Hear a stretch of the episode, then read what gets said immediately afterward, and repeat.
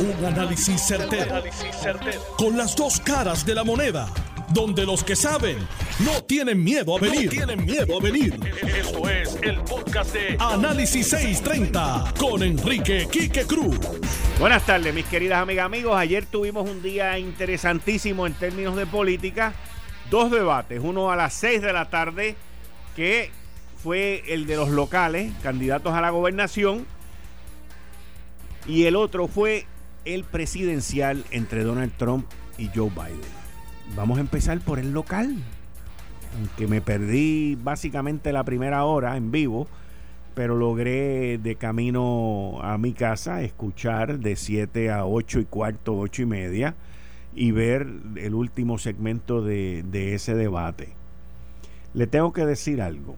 Ustedes saben que yo soy estadista, ustedes saben que yo soy PNP, pero si hay alguien que ha sido crítico de Pedro Pierluisi, he sido yo, a través de toda su vida y toda su trayectoria desde que era comisionado residente. Uno se da cuenta cuando la gente sabe que van a ganar y uno también se da cuenta cuando la gente sabe que van a perder. Y en el Partido Popular ellos están batallando y están haciendo lo indecible por ver inclusive si ganan el Senado. Y los anuncios lo demuestran de esa manera porque el dinero se está agotando. Pero el Pedro Pierluisi que vimos anoche fue un Pedro Pierluisi completamente distinto. Fue una persona extremadamente segura que está cerca de la victoria fue una persona que llegó allí y no tuvo ningún tipo de reparo de confrontar, de interrumpir, de argumentar y de demostrar los quilates que tiene de conocimiento del gobierno de Puerto Rico y de Washington versus las otras cinco personas que están allí. Pierluisi ayer dio cátedra no solamente del gobierno local, dio cátedra del gobierno federal, no solamente dio esa cátedra, sino que mostró su liderazgo, mostró que no hay que insultar, mostró que no hay que hablar malo, mostró que no hay que pelear, mostró que aunque uno sea caballeroso y respetuoso, eso no se debe malinterpretar como que uno es flojo o mongo. Se vio claramente el dominio de todos los temas, inclusive, inclusive, uno de los más gallitos que había habido en los debates, que era Juan Dalmau, cuando vino con la cuestión del plan universal, le tapó la boca con hechos, con conocimiento y con la realidad. No hay quien pueda pagar un plan universal. Carmen Yulín trató de proponer lo mismo durante su debate en, en, los populares cuando estaba corriendo para la primaria y luego dio información completamente falsa y errónea. El estado de Vermont nunca pudo e, ejecutar el plan universal, inclusive lo tuvo que cancelar a los dos años porque es completamente incosteable, tal y como lo describió Pedro Pierluisi ayer. Un dominio completo del debate, a pesar de que Lúgaro, a Lúgaro le preguntaron sobre corrupción y ella decía que de eso no había que hablar, pero cuando que hablaron los populares y los PNP, ah, ahí sí podemos hablar de corrupción. Pero en el caso mío no podemos hablar de corrupción. Cuando vayamos a hablar de las planillas, no, de mis planillas no podemos hablar. Yo soy una mujer bendecida, yo soy una mujer este, especial que puede tener este estilo de vida con una planilla de 32 mil dólares al año. ¡Uh! Impresionante. Pero esas cosas no se cuestionan. Si Pedro Pierluisi hubiese presentado una planilla de 32 mil dólares, señores, hubiesen llamado a la CIA, hubiesen llamado a la NASA, hubiesen llamado al FBI. ¿A quién más? ¿Ah? A la Fuerza de Choque. hubiesen llamado a todo el mundo para investigar esa planilla, pero en el caso de ella no. Los periodistas que llevaron a cabo el debate estuvieron espectaculares y trajeron a escena por primera vez por primera vez trajeron escena la candidatura de Aníbal Acevedo Vilá cuando le preguntaron, cuando Rubén le preguntó si ponía la mano Charlie Delgado en la estufa, en la brasa, por su candidato. No pudo contestarla, no sabía qué contestarla. Después tuvo que acceder a decir otra cosa ahí y después vino y lo, y lo aceptó. Pero se vio uno de esos momentos que la mejor palabra la mejor palabra existe en inglés y existe en español. Awkward. Un momento incómodo, un momento de, de, que tú te desconchuflas con la realidad y tú de momento dices, ¿qué rayos yo hago aquí? Y eso fue lo que pasó cuando le hicieron esa pregunta a Charlie Delgado. Que es una pregunta que es su compañero de papeleta. Están corriendo juntos. Y todos sabemos que si Aníbal Acevedo Vilar termina como candidato a comisionado residente, va a ser su agenda y va a ser lo que él diga. No va a haber quien lo pare, porque va a medir 7,4 y va a donkear sin tener que brincar la bola. Pero Pierluisi dominó, dominó y le mostró al pueblo de Puerto Rico y a los otros cinco que estaban allí que no saben de lo que están hablando, que no saben, no saben, que están inventando, que están ofreciendo soluciones que no hacen sentido y el mejor ejemplo fue con lo del plan universal. Esto, aquí se utilizan palabras, aquí se utilizan estribillos, aquí se utilizan eh, una serie de cosas que no son verdad. Y, a mí ver estas cosas me frustra, porque yo sé que el plan universal es imposible. Al igual que sé que llevarle prepanet a la casa a la gente es otro imposible. Inclusive en el Nuevo Día escribí una columna que después terminó siendo un editorial en otra área que tiene que ver con eso. O sea, Prepanet no tiene el último tramo, no tiene ni el penúltimo tramo. Se tardaría más de 10 años y costaría mil millones de dólares para llevar esa fibra a las casas de la gente. Hasta el mismo director ejecutivo de Prepanet, que está escondido cuando los PNP ganan, Casillas o Casellas o como se llame, pues lo reconoce. Lo reconocen.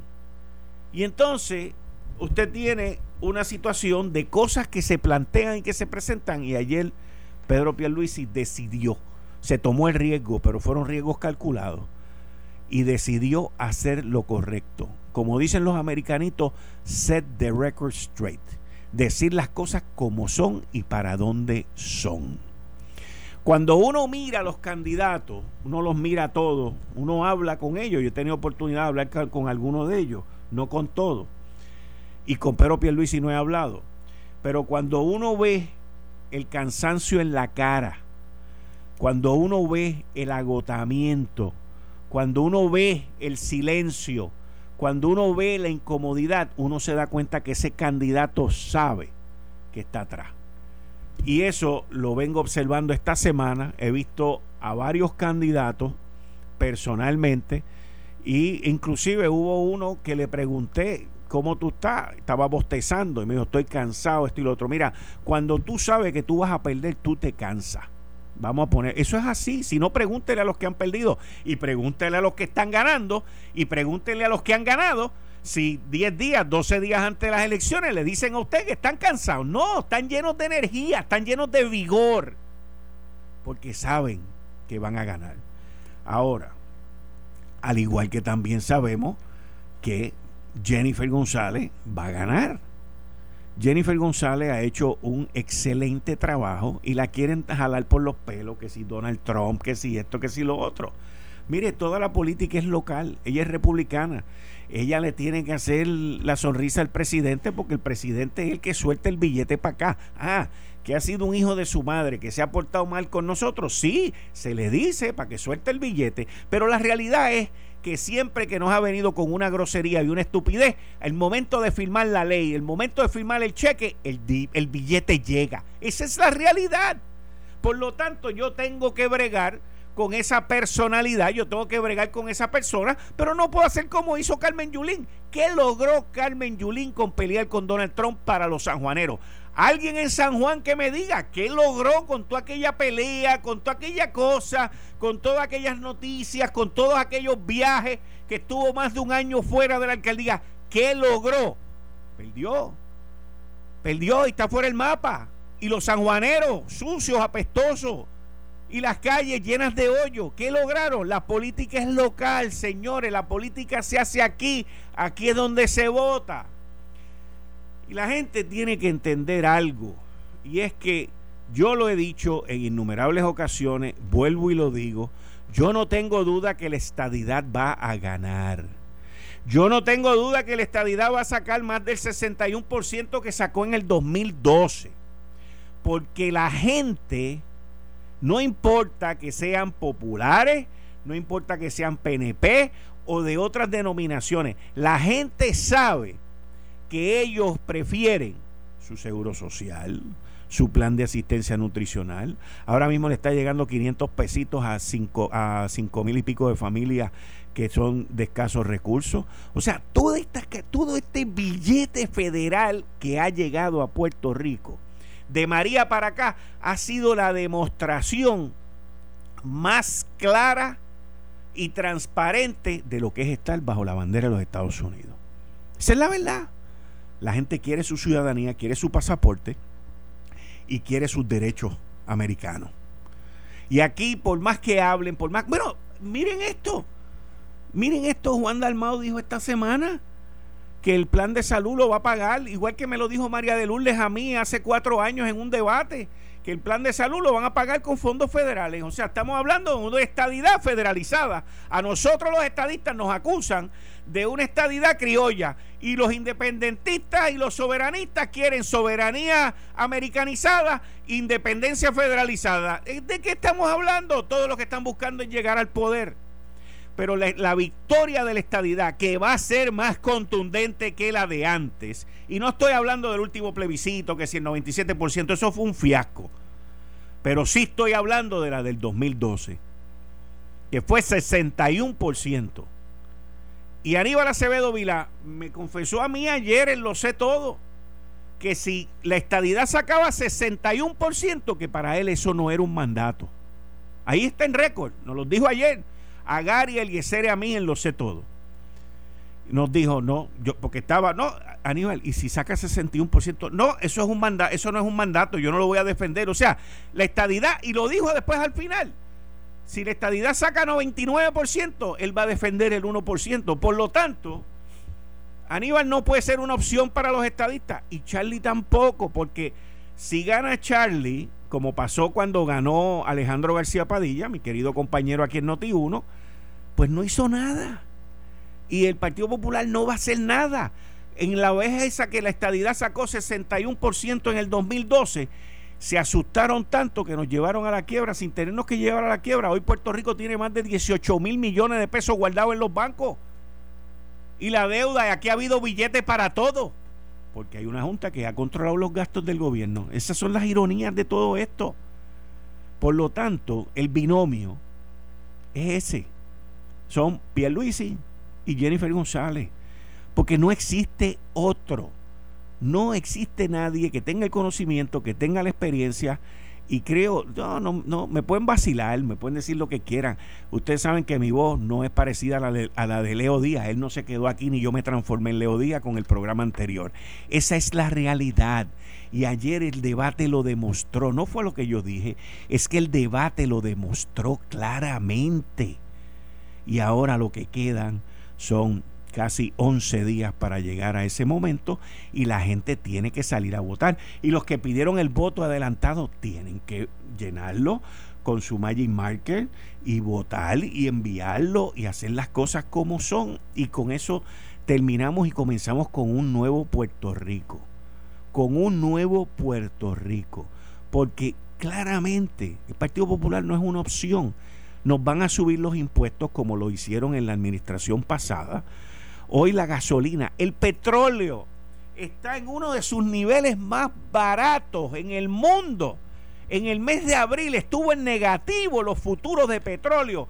Negativo significa que los países le estaban pagando para que lo compraran porque los barcos estaban llenos. Y aquí estamos pagando la gasolina 56 centavos el litro de la regular, señores. Y de esos 56 centavos, como 13 chavos son del arbitrio que nos metieron dos veces en la administración pasada. Esa es la realidad, esa es la historia. Hay que hacer las cosas bien. Y yo les digo algo como siempre ha sido mi compromiso. Pedro Pierluisi gana y si mete las patas, el primero que le va a meter el bismazo, como lo he hecho siempre, he sido yo. Al igual que con Jennifer. Ella lo sabe. Ellos lo saben. Lo hago con los populares y lo hago con los PNP. Porque esto es un programa de análisis y de soluciones. Y si se trancan, pues uno los, les dice las cosas que le hicieron mal y cómo es que las tienen que hacer bien. Y yo estoy en récord.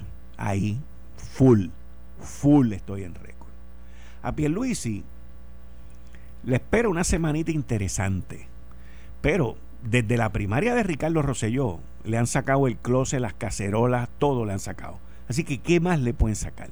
Aquí esto, se, esto llega a un punto que es bien sencillo. Bien sencillo. Usted tiene que escoger entre A o B. Porque no existe más nada. Es A o B. Y obviamente la estadidad, que es la que te garantiza la unión permanente con los Estados Unidos. Y el Partido Popular Democrático predomina, predomina la gente que quiere la unión permanente con los Estados Unidos. Y usted tiene que escoger, de la misma manera que escogió Luis Muñoz Marín, idéntico. Usted escoge qué es lo que usted va a hacer cuando tenga esa papeleta de sí o no. Y, le, y están diciendo por ahí, están diciendo por ahí que eso es una pérdida de tiempo, una pérdida de dinero. Tienen miedo, señores. Pero recuerde una cosa, la última vez que tuvieron miedo la última vez que se escamaron, la última vez que se frizaron, nos llevaron a la quiebra porque la estadidad sacó 61%. Esa es la historia, esa es la verdad. Por lo tanto, no, no podemos permitir que se inventen un papel nuevo, que hagan un papelón distinto. El plebiscito va a sacar más de 61% la estadidad, porque Puerto Rico se va a unir sabiendo qué es lo que le conviene a la isla los demás son cuentistas. Ninguno de los cuentistas soberanistas, ninguno de los cuentistas soberanistas ha devuelto el cheque de los 1.200 pesos de Donald Trump. Ninguno, ninguno ni ninguna, ninguno. Y están esperando con ansias locas a que Trump mande el próximo porque le gustaron los 1.200 pesos. Y entonces vienen a ofrecer soberanía, independencia y fuera de la cláusula territorial. Pero vamos a negociar los 1.200 de Trump. Pero vamos a negociar los 5.000 pesos para el plan de salud. Pero vamos a negociar el plan de asistencia nutricional. No engañen a la gente. No las engañen. No las engañen. Esa es la verdad. Ese es su récord. Ese es el récord, señores y la estadidad les va a pasar el rolo. Pero para que la estadidad gane de verdad, tiene que ganar en las tres posiciones más importantes. Tiene que ganar en el sí, que ya está seguro. Tiene que ganar en la comisaría residente con Jennifer González y tiene que ganar con Pedro Pierluisi. Y Cámara y Senado. Porque de lo contrario, lo que van a hacer es un filibusterismo allá abajo. Y van a formar 20 bolletes. Usted no se puede olvidar de los bolletes que formaban Vega Ramos, eh, Manuel Natal y todos esos representantes, eran cinco. Y, y, le llevaron una campaña de desasosiego Alejandro García Padilla. Tenemos que darle las gracias a esos cinco, que se, que hay que, porque uno, uno tiene que ser justo con la crítica. Y hay que darle las gracias a esos cinco que pararon a Alejandro de llevarnos a un IVA, a un IVA perdón, del 16.5. Eso se lo vamos a agradecer, yo se lo agradeceré eternamente. Pero también tenemos que entender que cinco legisladores pueden hacerle la vida imposible a cualquier gobernador, como se lo hicieron cinco legisladores populares. Uno nunca lo fue y brincó el bando, fantástico. Pero eso es así. Y los populares tienen que tener algo en mente para estas próximas elecciones. Y es que ustedes ya tuvieron la oportunidad por primera vez en la historia de limpiar la casa. Y lo hicieron en las candidaturas a la gobernación y limpiaron la casa. Ahora con, el plebiscito de estadidad, sí o no, y con estas elecciones que vienen ahora, sigan limpiando la casa, porque los soberanistas son los que le han hecho daño a su partido. Los soberanistas han sido los que han destruido el legado de Luis Muñoz Marín. Y usted los tiene ahí. Es sencillito. Eso es bien, bien, bien sencillo. Eh, estás escuchando el podcast de Noti1. Análisis 630 con Enrique Quique Cruz. 5 y 34 de la tarde de hoy, viernes 23 de octubre. Tú estás escuchando Análisis 630. Yo soy Enrique Quique Cruz. Estoy aquí de lunes a viernes de 5 a 7. Esta semana, hace dos semanas atrás, les anuncié que Migdalia Rivera estaba de vuelta en Análisis 630 haciendo análisis de todo lo que tenía que ver con la parte mediática, relaciones públicas. Esta semana regresó a Análisis 630 la licenciada Zoela Boy y hoy regresa un gran amigo que comenzó conmigo aquí y ha explotado, pero en la luna, en Marte, y ahora también estamos juntos de nuevo en la televisión. Así que hoy regresa Análisis 630 Gary Rodríguez. Gary. Saludos, Kike, a ti, a toda tu audiencia, cerren los controles y a toda esa gran audiencia de Noti1 630 y Análisis 630. Bienvenido de vuelta a tu casa. Vamos a estar un día a la semana contigo, como estábamos antes. Así que qué bueno. No solamente voy a estar contigo en Lo Sé Todo de lunes a viernes, pero también vamos a estar un día en radio a comentar las cosas que no podemos decir por allí, las podemos decir por acá. Exacto, acá tenemos un poquito más tiempo. O sea que el tiempo en televisión es, con todo lo que está pasando, es sumamente limitado, pero vamos para encima.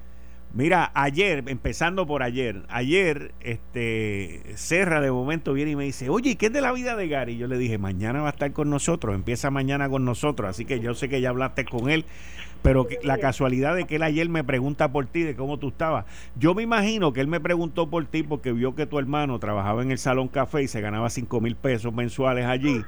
Y entonces él vio esa noticia, se acordó de ti, entonces me pregunta por ti, pero en sí porque me pregunte por tu hermano, ¿verdad? O sea, ¿qué, qué, qué, re, qué revolú es esto? Tu hermano es barista, tu hermano lo que hace allí es café, o sea, yo, by the way, yo lo conozco y lo he visto y sé lo que hace, pero, o sea, ¿qué? Tu hermano.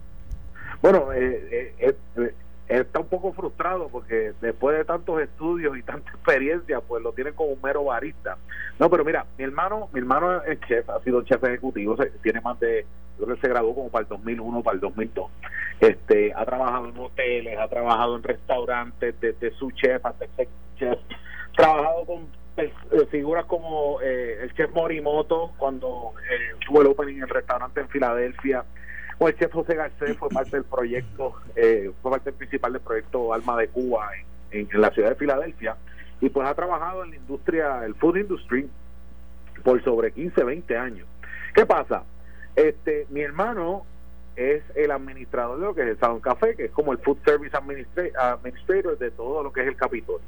Mi hermano gana lo que paga esa plaza antes de que mi hermano estaría allí, de que está allí y va y gana lo mismo que se va a ganar el que venga después del Quique, porque esa plaza ha existido por muchísimo tiempo.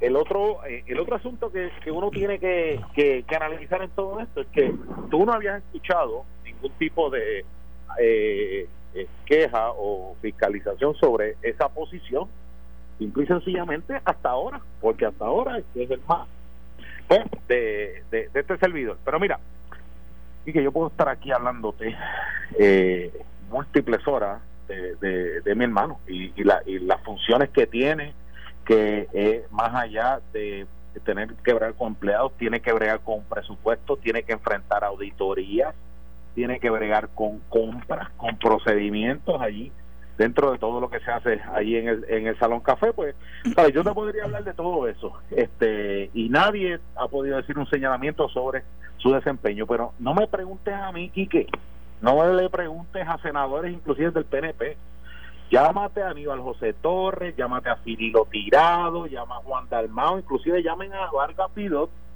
y le preguntan le preguntan por el desempeño de mi hermano, si mi hermano hace su trabajo no sé, y no su trabajo. Es la primera vez que él trabaja eh, en el gobierno y pues, tú sabes, esto eh, durante toda mi carrera profesional, pública, política, a mí siempre me han querido hacer culpable por asociación. Y esto pues es parte de la diatriba que se vio en Puerto Rico, pero es es más allá de que es mi hermano, más allá que, otra cosa, este y pues es parte de estas últimas dos semanas de, las elecciones, pero mi hermano estuvo profesional y cocina, pero espectacularmente bien, además de que es un ser humano extraordinario. Así que él, todo lo que se gana cada centavo que se gana lo trabaja eh, y pues una oportunidad que eh, le surgió a él este, dentro de como son oportunidades que le surgen a muchísimos profesionales. Oye, Willow Bennett salió siendo chef de, de Hernández Colón. Sí. Y es uno de los mejores chefs que ha dado Puerto Rico. Así que es parte del proceso profesional y pues eh, no hay nada ilegal, no hay nada de favoritismo. Él cobra lo mismo que cobraba, en la misma escala que cobraba el anterior y cobra lo mismo que cobrará el que venga después de él. Así que eso es, eh, pues, más allá de eso, pues no te puedo decir más nada, más que me pruebes si alguna vez puedes probar el suflé que hace ese hombre, olvídate, es a otros niveles. Algún día lo probaré. Hasta ahora lo único que he podido probar han sido las tostadas y el café. Y la paella, no, pero tú probaste paella. También probé una vez una paella, sí, es verdad.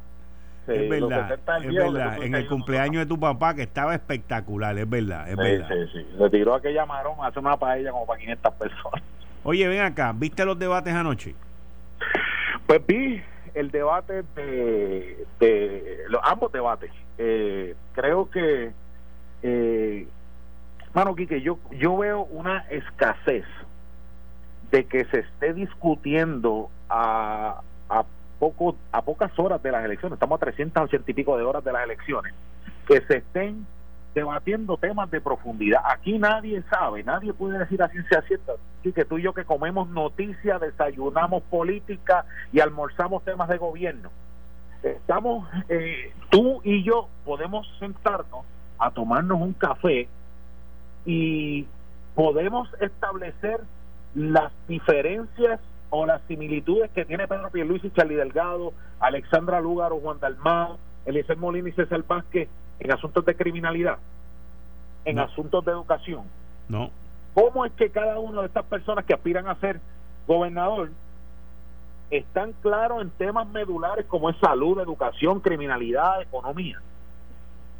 Hazte tú esa pregunta. Tú puedes, tú puedes discutir y decir, mira, fulano de tal está a favor de, eh, de la mano dura contra el crimen, por un ejemplo, de activar la Guardia Nacional, de como aquella recuerdo aquella conferencia de prensa de escudo costero que presentó Alejandro García Padilla con el pavacóptero y todo eso eh, que, había ¿sabe? esa discusión profunda ha sido opacada por lo que es el eh, eh, el escándalo del día como tiene Falú ¿entiendes? Y, y creo que eso le resta mucho al proceso de que la gente pueda evaluar y analizar y decirle, mira, yo voy a votar por fulano de tal porque fulano de tal representa esto, que es lo que yo creo. Y yo creo que, aunque tenemos más allá de unos bullets y unas cuestiones generalistas, este, no hemos, no hemos como sociedad, como democracia, ido a los específicos, porque de, de, the devil is on the details. Y esa parte, pues no sabemos en realidad qué propone cada uno de ellos a, profundidad. No sé si estás de acuerdo conmigo eso. Yo ayer en el debate vi a Pedro mm, evolucionando y dominando todos esos temas a diferencia de los demás. Especialmente cuando Juan Dalmau le preguntó sobre que si apoyaría su plan universal. Y Pedro le dijo, eso es completamente incosteable. Y es la verdad, o sea, en Estados Unidos nadie lo pudo llevar a cabo. Y, el problema que ha habido con estos debates y con muchos debates y los foros que han ido es que se están discutiendo unos temas que son importantes para unos grupos bien pequeños dentro de nuestra sociedad, lo cual yo entiendo. Además, todo eso está ya estipulado y decidido en la Corte Suprema de los Estados Unidos. Y entonces los temas importantes, los temas que de verdad tienen que ver, o sea, pues tú no oyes nada. Ayer cuando Rubén le pregunta a Lúgaro que si plagio es corrupción, ella dice, no, de corrupción no vamos a hablar. Vamos a hablar de los problemas, pero no, tampoco te dice. Entonces ella quiere hablar de corrupción cuando había que hablarle a Charlie y a, y a Pierluisi. O sea, unas cosas que se están dando y unas, unas dinámicas tan y tan livianas y creo que lo, lo y liviana esa es la palabra y creo que Pierluisi fue bien valiente ayer al momento de decir la verdad sobre un plan de salud universal que suena bien bonito pero la realidad Quique es que todo el mundo tiene cuando tú escuchas propuestas con la realidad fiscal que está viviendo Puerto Rico, que estamos en quiebra, que tenemos una supervisión fiscal, hay que buscar el impacto fiscal de cada una de estas propuestas. Te pueden prometer Disney, pero si lo que tenemos es para Plaza Acuática, pues Plaza Acuática es lo que es, ¿me entiendes? Pues entonces, no me puedes ofrecer a mí una montaña rusa bien bonita, cuando en realidad lo que tenemos es una piscina de olas, que es lo más que podemos aspirar. Pues entonces, eh, eh, y yo creo que ayer él fue bien valiente a enfrentar eso, porque mira, aquí a veces se van por el asunto de, no, que vamos a auditar la deuda, por unos temas que todo el mundo los empieza a repetir. Mira, sí, sí, sí. Usted quiere auditar la deuda, y yo que estuve en la legislatura ocho años, cada emisión de bonos de Puerto Rico, que emite Puerto Rico, que pasa por la legislatura, tiene que venir con nombre y apellido para qué se va a utilizar el dinero.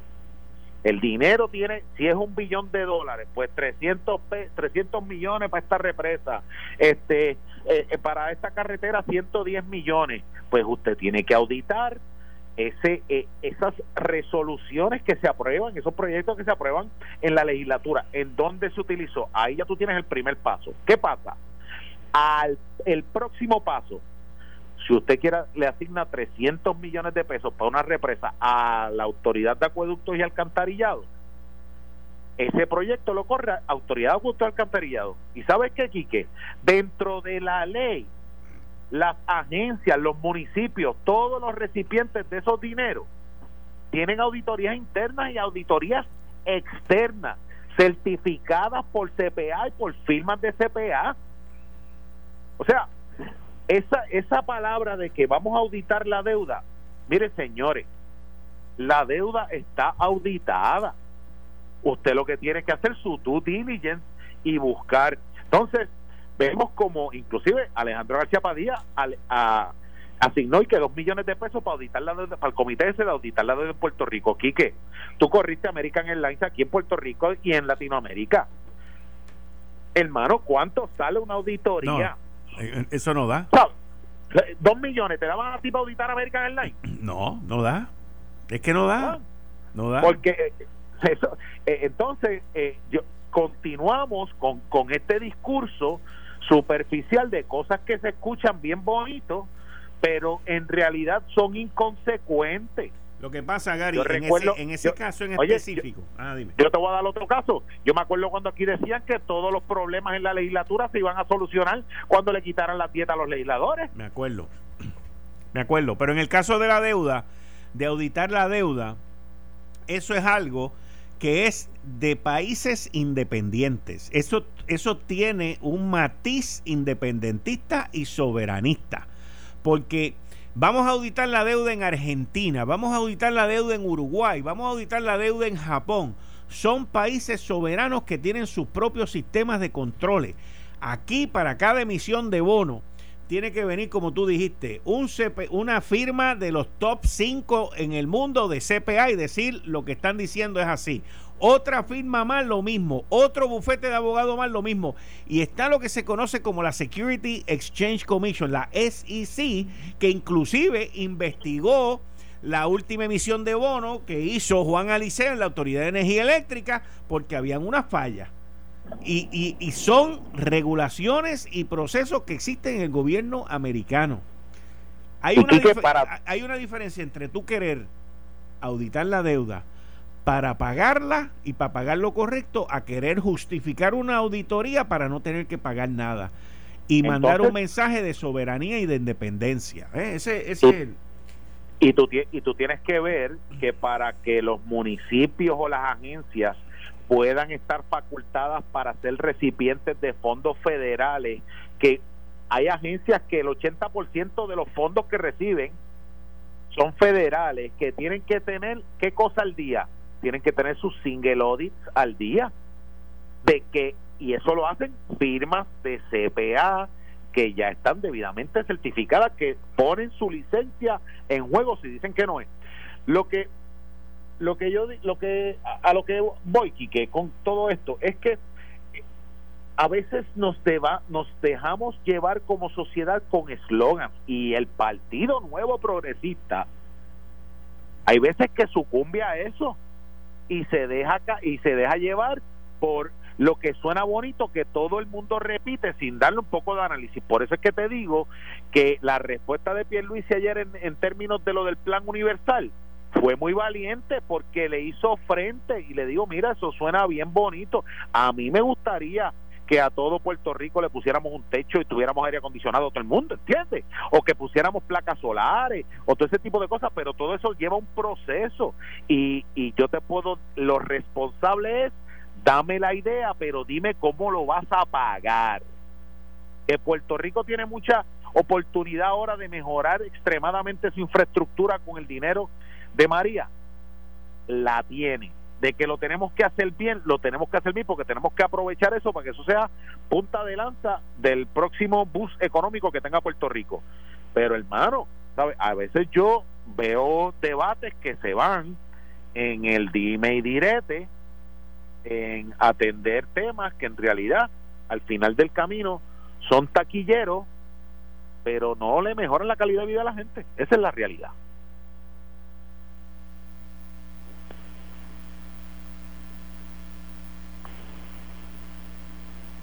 Estamos aquí, Kike, hoy me fui. No, estamos aquí, estamos aquí. ¿Cómo tú ves esta unión, Liuna, la Unión de Trabajadores de Norteamérica, que estuvieron con el renunciante Ricardo Rosselló? cuando él firmó una orden ejecutiva para subirle el salario mínimo a los trabajadores de construcción con todos esos fondos federales que vienen para Puerto Rico a 15 dólares la hora. Wanda Vázquez le eliminó y ahora se fueron y le invirtieron billete en la campaña de Charlie Delgado. Bueno, eso uno, uno tiene que ver la génesis de dónde sale esta unión. Las y te voy a hacer y te voy a hacer un quiz, Quique.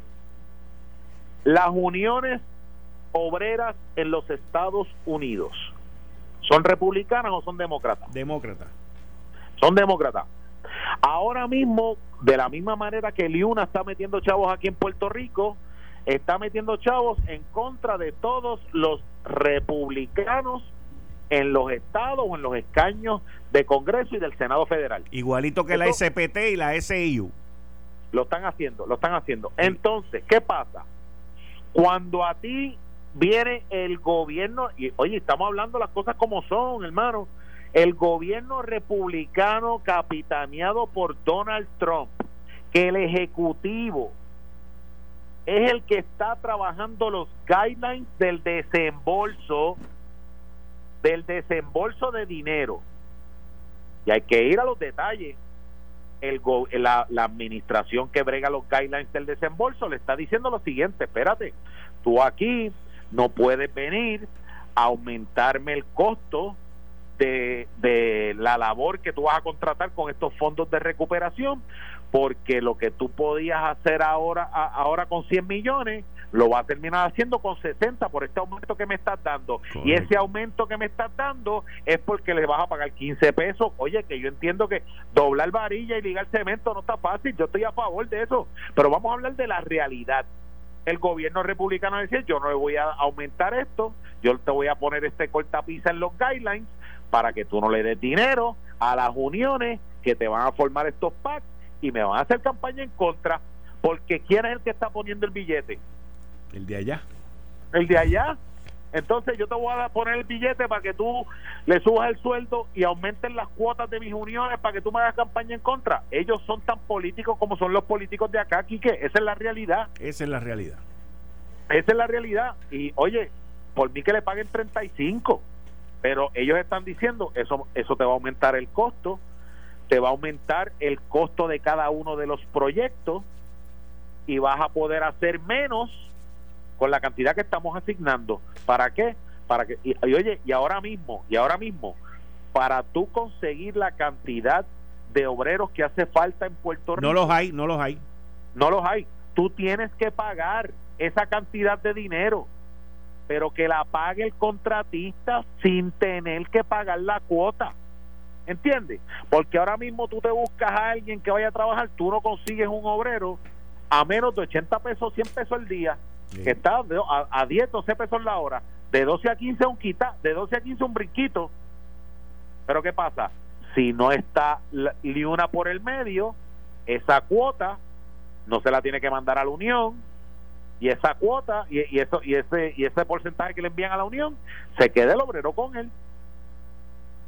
Porque el que piense que alguien está doblando varillas allá afuera a 7.25 la hora, no sabe no sabe de lo que de cómo se está corriendo la industria de construcción porque tienen que estar pagando por la escasez de trabajo que hay de, de mano de obra diestra que pueda bregar con eso que va a haber una mano, una escasez de mano de obra, de materiales, cuando los 40 mil millones de pesos empiecen a llegar aquí, con todos esos proyectos que se van a hacer y se van a construir, no, y eso va a subir el costo de construcción en todo, en todo, en todo. Todo, y entonces, entonces, Quique, si yo te digo que te puedes ir a ligar cemento o amarrar varilla a 12, 15 pesos la hora, porque va a haber de, mucha demanda para, para conseguir pero o vete a 7 pesos el almud de café que, y que te piquen los abayaldes recogiendo café en una, una jarda. Así mismo. Afecta, afecta a otras industrias también.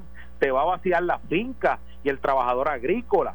O sea, a ese, ese es el, el, el debate y el análisis que yo creo que debemos estar teniendo en este momento y bueno de verdad que no veo ese tipo de, de, diálogo que se esté dando eh, en, en, términos de los candidatos a la, a, la gobernación porque son temas que hay que hablar.